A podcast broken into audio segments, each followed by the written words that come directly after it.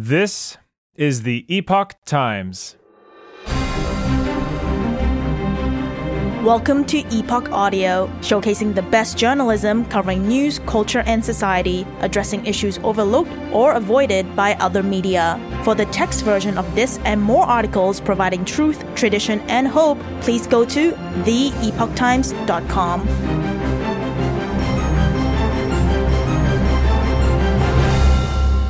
FBI warns new financial scam called Phantom Hacker is targeting Americans. By Lorenz Duchamp. The Federal Bureau of Investigation has issued a public warning about a new financial scam dubbed the Phantom Hacker that is targeting older people's life savings. The agency's field office in Denver announced in a statement that scammers typically contact older Americans and pretend to be tech support, bank employees, and government officials. Then they lie to victims in an attempt to deceive them into thinking that foreign hackers have infiltrated their financial accounts, while in reality there was never any foreign hacker. Mark Michalek, special agent in charge of the FBI Denver field office, said these swindlers are cold and calculated. They are targeting members of the community who are particularly mindful of potential risks to their assets saved for the future. In an October 25th post on X, he said the criminals are using the victim's own attentiveness against them. By educating the public about this alarming new scam, we hope to get ahead of these scammers and prevent any further victimization. According to the FBI, some victims lost their entire life savings as a result of the scam. How does the Phantom Hacker scam work? The FBI said the scam works in multiple steps, which all involve impersonation. In the first step, a scammer posing as a customer support representative from a legitimate technology company reaches out to a victim through a phone call, text, email, or a pop up window on their computer and gives instructions to call a number for assistance. Once the victim calls the phone number, a scammer will tell them to download a software program which allows the hacker to remotely access the victim's computer. Scammers pretend to run a virus scan on the victim's computer and falsely claim that their computer either was or is at risk of being hacked. Next, scammers tell the victim to open their bank accounts to determine if there have been any unauthorized charges, a tactic to allow the scammer to determine which account is most lucrative for targeting. Then they tell the victim that they will receive a call from their financial institution's fraud department with further instructions. In the next step, swindlers posing as representatives of a financial institution's fraud department, such as a bank or a brokerage firm, will contact the victim and falsely inform them their computer and financial accounts have been compromised by a foreign hacker.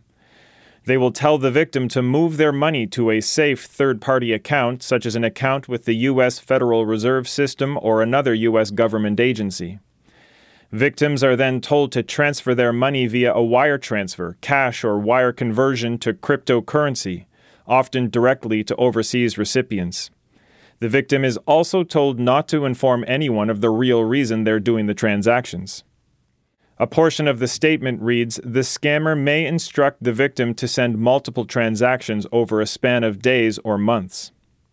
The FBI said scammers posing as the U.S. Federal Reserve System or another U.S. government agency may also contact victims. If the victim becomes suspicious, scammers might send an email or a letter on what appears to be official U.S. government letterhead to make the scam look legitimate. According to the agency, scammers will emphasize that the victim's funds are unsafe and that the funds must be moved into a new alias account for protection until the victim concedes. The FBI noted that nearly 50% of the victims are older than 60, and often they suffered the loss of entire banking, savings, retirement, and investment accounts under the guise of protecting their assets. Tips to keep your money safe.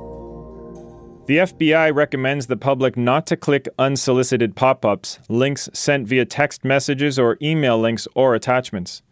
Federal agents also advise the public not to reach out to the telephone number provided in a pop up, text, or email, as well as to avoid downloading software from unknown individuals.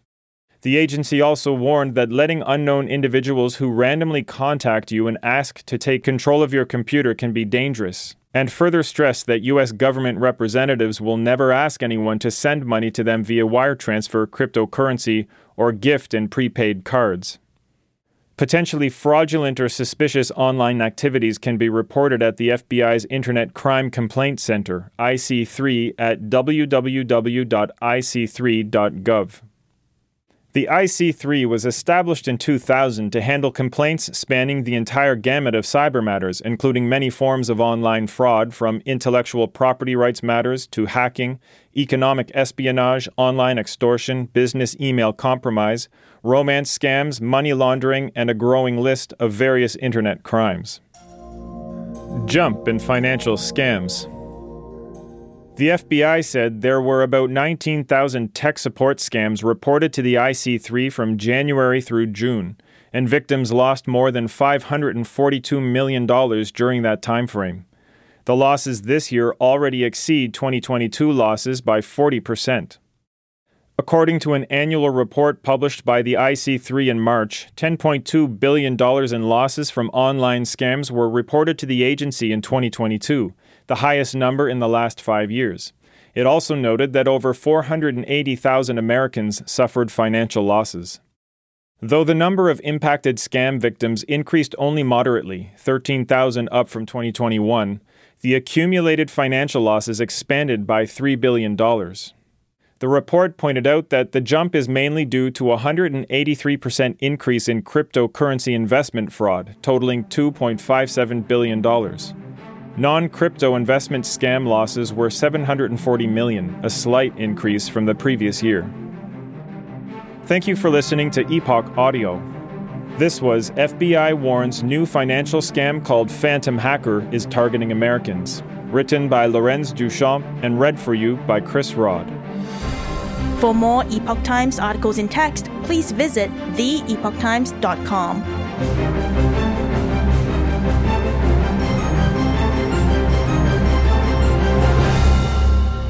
This is the Epoch Times.